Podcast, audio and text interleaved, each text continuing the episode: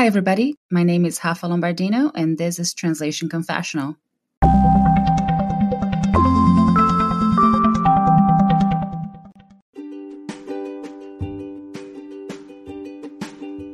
Before we continue, let me tell you a bit about Squarespace. I've been using it for both my corporate and my professional websites, and it's made a world of difference for my business. First of all, it saves me a lot of time because their web designing platform is so easy to use.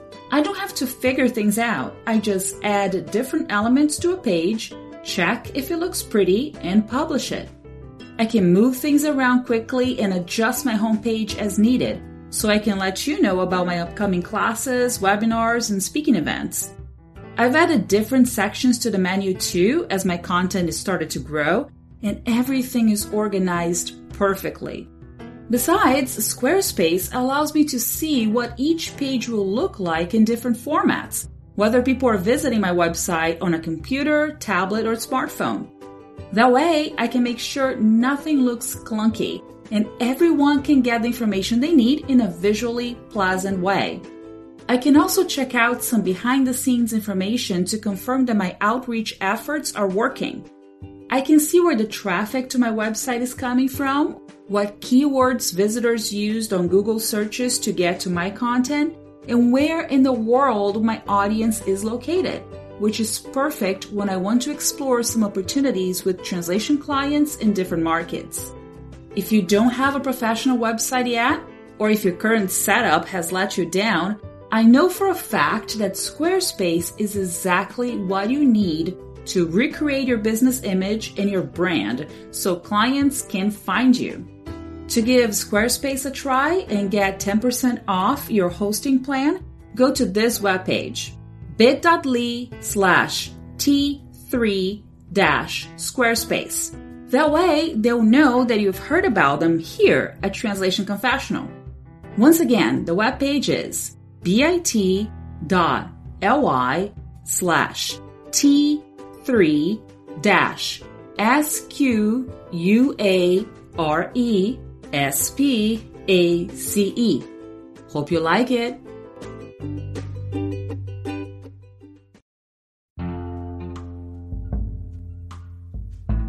The language of affection.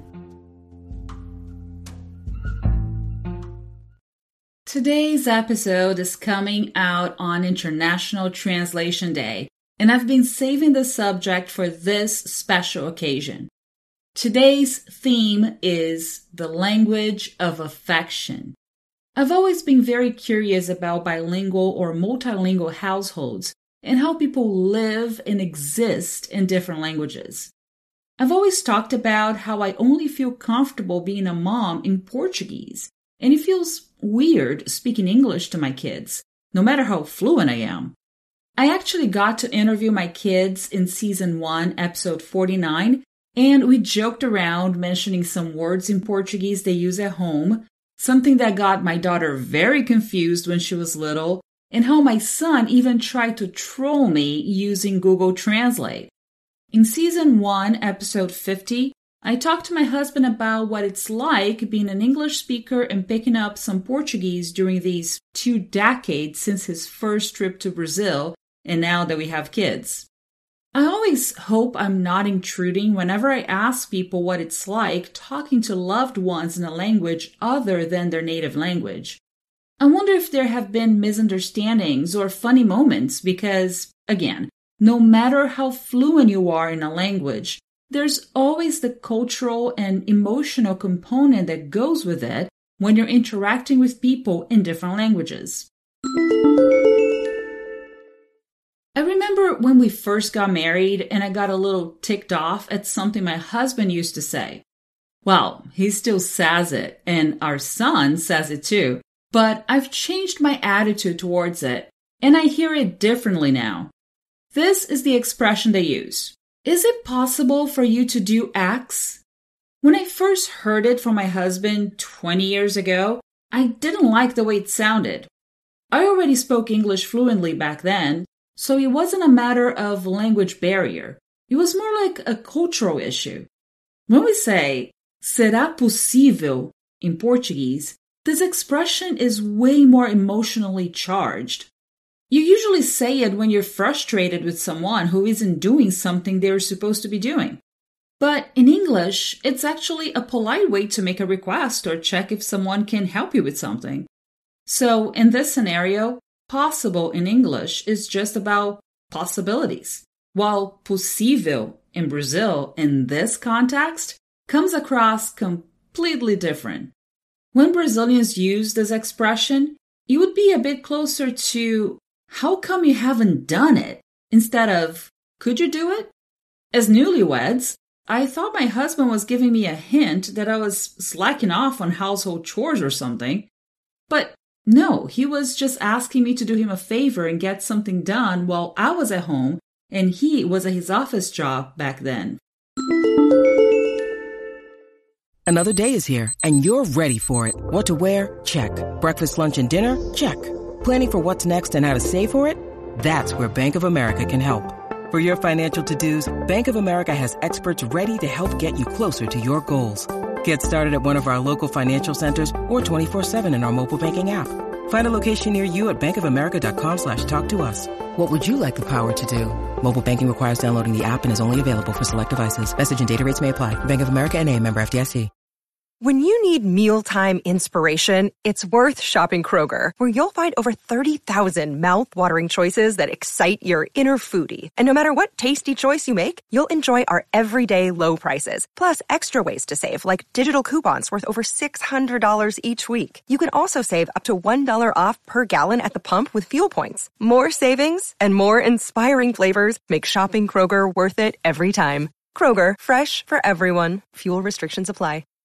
Another funny expression he uses a lot, and now I always catch myself saying it, is, Can you come here pretty fast? I remember the first time he said it, and I actually rushed to check what was going on. In my head, pretty fast would be used to emphasize the fact that something needed to be done quickly. However, after I realized that there were no emergencies the first few times he used this expression, I stopped running to see what was so important that he couldn't wait a bit longer. Since then, I connected pretty fast in my head to dar um pulinho in Portuguese. In Brazil, when we say dar um pulinho, it literally means to do a little hop, but we never use to ask someone to literally hop on over. We always mean that we want someone to come over, whether they're just in the other room or all the way across town. So, in my mind, come here pretty fast became dá um pulinho aqui, and no one needs to rush anywhere anymore. Now, something funny happened the other day. Once again, we've been together for a long time. There is no language barrier between us, but there's still a word here and there that can get in the way. A few days ago, my husband said, I'm gonna run and get a haircut, so is it possible for you to order sandwiches for lunch and I'll pick them up on my way home? I said, sure, and asked what time he thought he'd be able to pick up the order. He told me to schedule it for 30 minutes or so, and I thought the math didn't quite add up. I know I'm not good at math, but if he's going to go running and then stop by the barber shop for a haircut, he's either going for a pretty short run or the barber would be working pretty fast. I set my alarm for 40 minutes instead and waited to put the order in by then. About 30 minutes after he left home, he called me and asked, Which place did you order from? I'm here and they haven't got our order ready. I said I still had a couple of minutes until my alarm went off for me to put in the order. So I asked, how far did you run? And he said, What do you mean? To which I said, You told me you were going for a run and then you were going to get a haircut. Guess what? He didn't go running at all. Even though he's a runner, this one time he was just using the verb run figuratively, not literally. So when he said, I'm gonna run and get a haircut, he just meant to say, I'm leaving right now to get a haircut. Well, then it finally made sense why he'd be able to get a haircut and pick up lunch in only half an hour. After the break, I'll be sharing some interesting interactions, funny mishaps, and overall cute anecdotes some translation friends shared with me.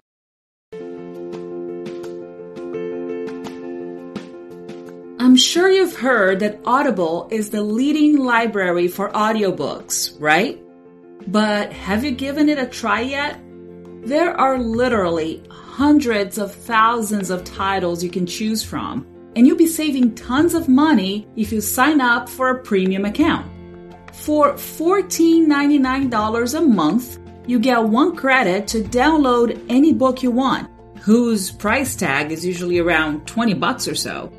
Right there, you'd be saving money and keeping up with your book addiction at the same time. They have books in different languages too. And some classics are for free, so you don't have to apply your monthly credit to it. You just download the audiobook and enjoy it.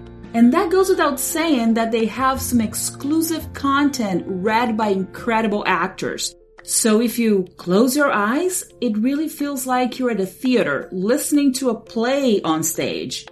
On top of that, you can also check out the latest trending podcasts. And yes, you can listen to Translation Confessional on Audible too. If you're not yet sure whether Audible is right for you, I dare you to give it a try. Get a 30 day trial and enjoy your first book for free. But I bet you get hooked on it and add audiobooks to your routine. Make sure you use the link in this episode's description so they'll know Translation Confessional sent you their way. Then come back to me and let me know what books you're listening to. I hope you enjoy it. First off, I want to share a clip from my interview with Italian translator Sonia De Martino, who lives in Spain. I interviewed Sonia earlier this year on season 2, episode 2 Languages and Personalities. During our conversation, she also talked about how her native Italian and her Spanish play a role in her daily life. When I go back to Italy, I feel that I'm more comfortable speaking in Spanish than Italian. Like, I have been living here in Spain since 2016, since I graduated. And the thing is that now I'm so used to speak in Spanish. My boyfriend is Spanish that now my Italian is still there, of course. I use it every day. I try to, to watch TV series in Italian, but I feel more comfortable speaking in, in Spanish.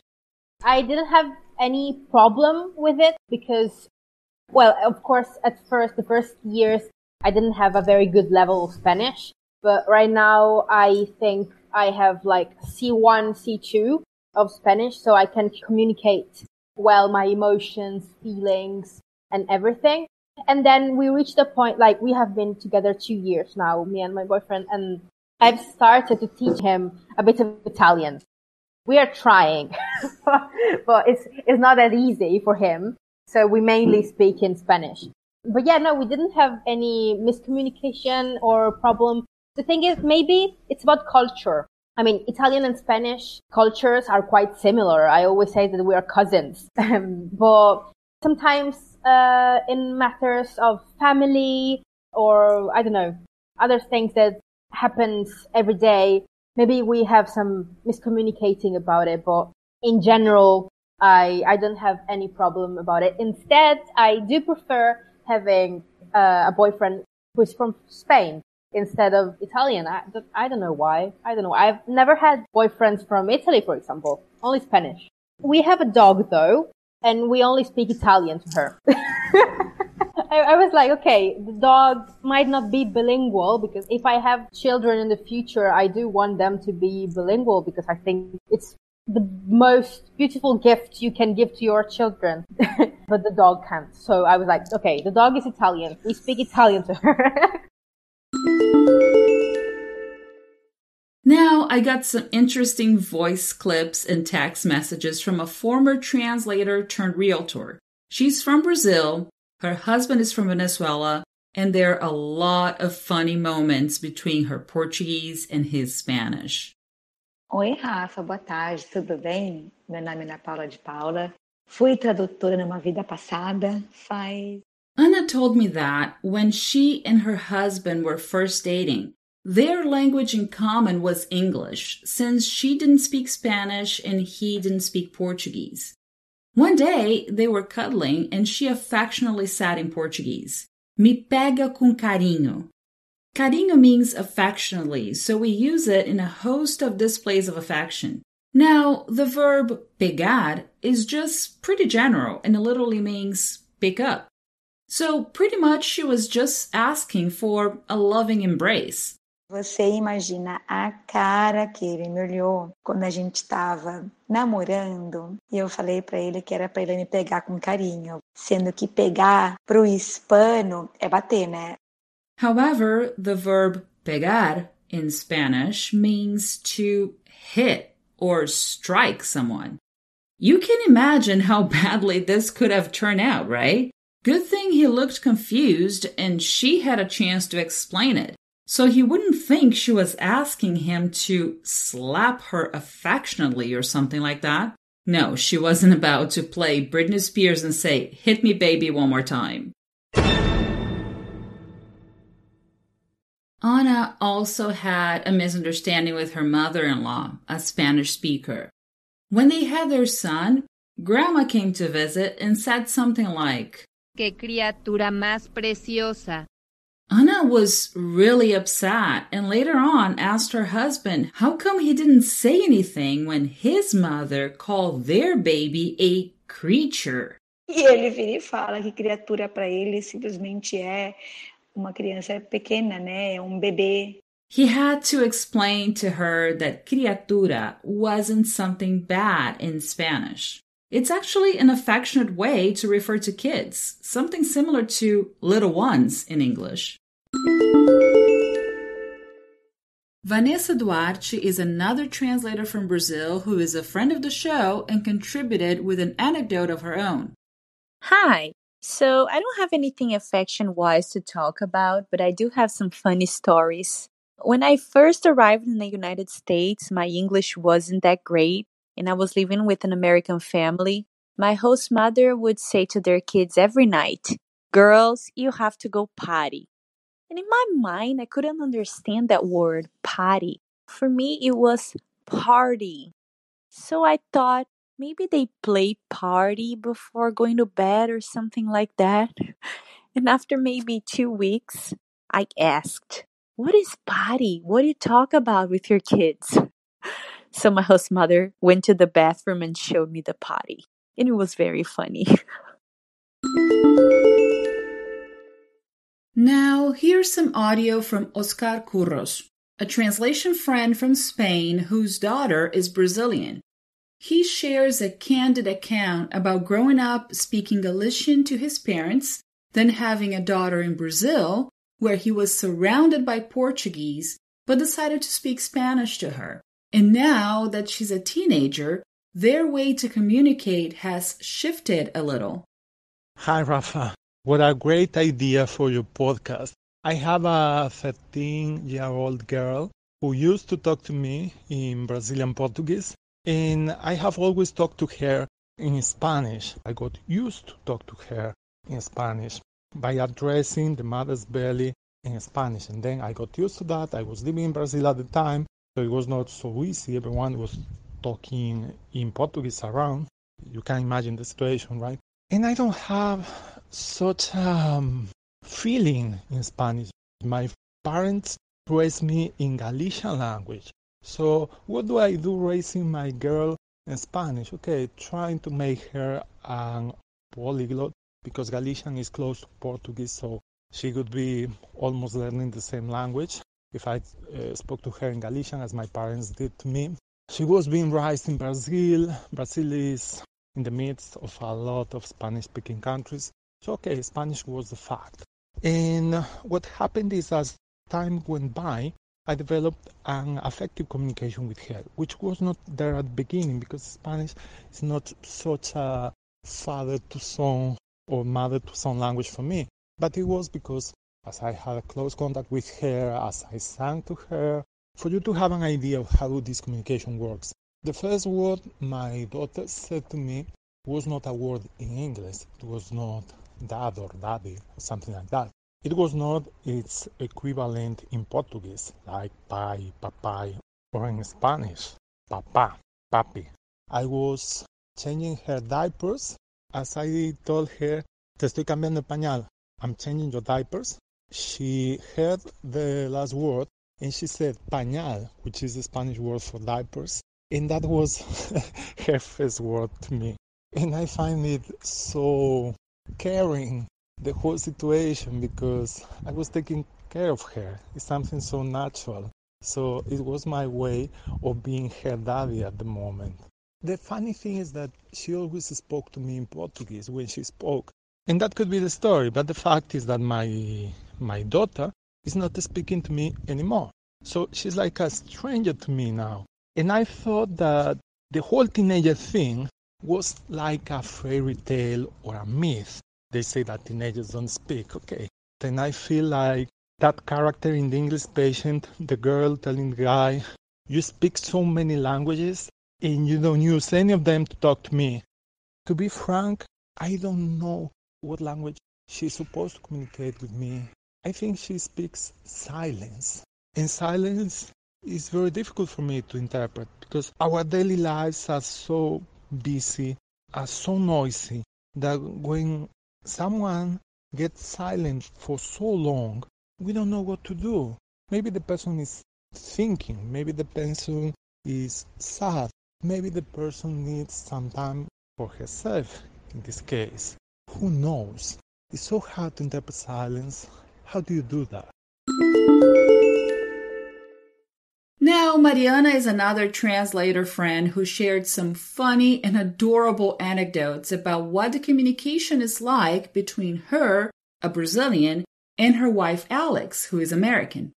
They live in the United States, and Alex is learning Portuguese.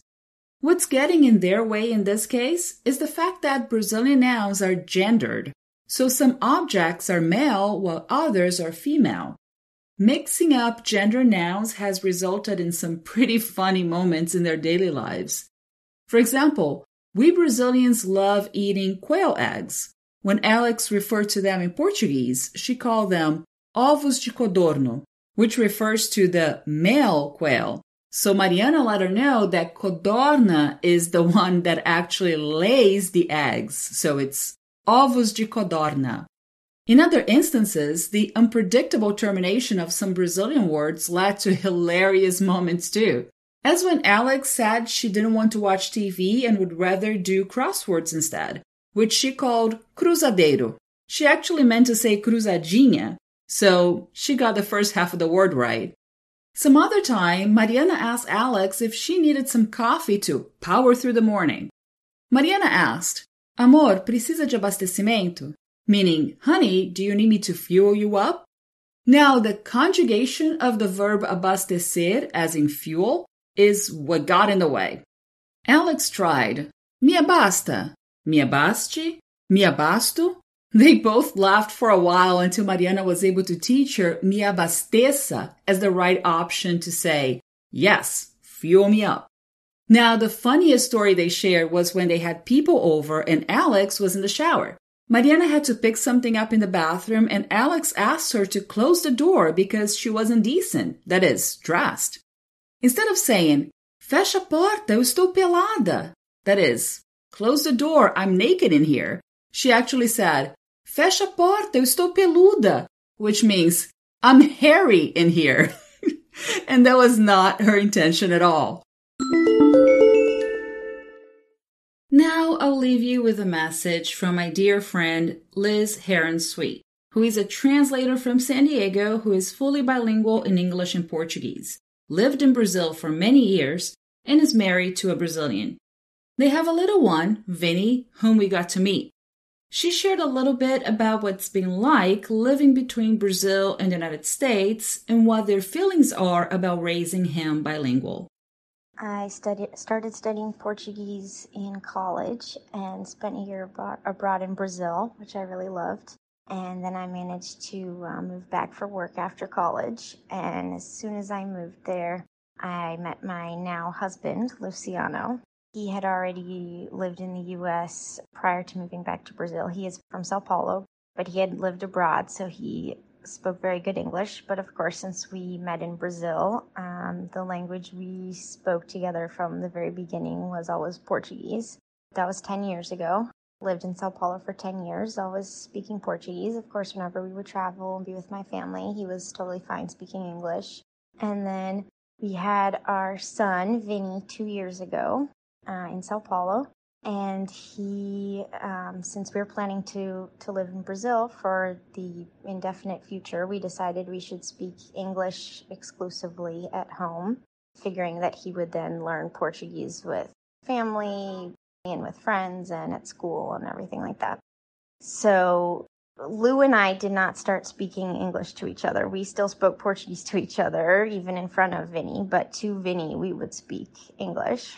So we got used to speaking to him in English, but Vinny was still hearing a lot of Portuguese. So let's see, his his first words were probably mommy and daddy. But then one of the first sentences he said, well, he considered it a word, was iai, which is a kind of Portuguese slang for what's up. He started saying that because the first lockdown, March 2020, started when Vinny was about eight months old. So, right when he was starting to talk a little bit. And that's how my husband would start his work calls, which we could hear. He would always start by saying, Yay! So that's what Vinny started saying, which was pretty funny. And then among his, his first words, there were some words that he would affect a kind of Portuguese, a Brazilian Portuguese, like adding an E to the end, because Brazilians tend to do this um, with English words because, so for instance, Facebooky or YouTube that's how Bra- Brazilians pronounce those words because Portuguese words tend not to end in consonants, so they kind of add the e on to the end to make it sound more natural. So Vinny would say bally instead of ball and moony instead of moon. But he kept his vocabulary was primarily English. And then we unexpectedly now have just moved to the US for work reasons. So now we're I'm kind of having to rethink our whole strategy um, because we, we're living in New York City now, and I do think we'll be able to be around Brazilian friends and hopefully kids so that Vinny can still hear and practice Portuguese, but it's not going to be as constant as we had assumed it would be before. So now we're thinking we might have to change our at home language fully to Portuguese so that we can be sure Vinny grows up bilingual with both of them. But of course, it's hard to make that switch. He's two now, two in a couple months. Me and my husband are both so used to speaking English with him. Even my husband, who's a native Brazilian, and his English is very good, not but not perfect. He is much more comfortable speaking English with Vinny and thinks Vinny's English is so cute and he's so impressed at how good he is. So for now, we're, we're taking it slow. We have a Brazilian babysitter who speaks Portuguese with him. We brought a bunch of books in Portuguese with us. So we'll see how it works out. But we're we're definitely have in mind that we want him to be very comfortable with both languages and it's it is hard to figure out how to make that happen especially when you have to do something that may not feel completely natural to you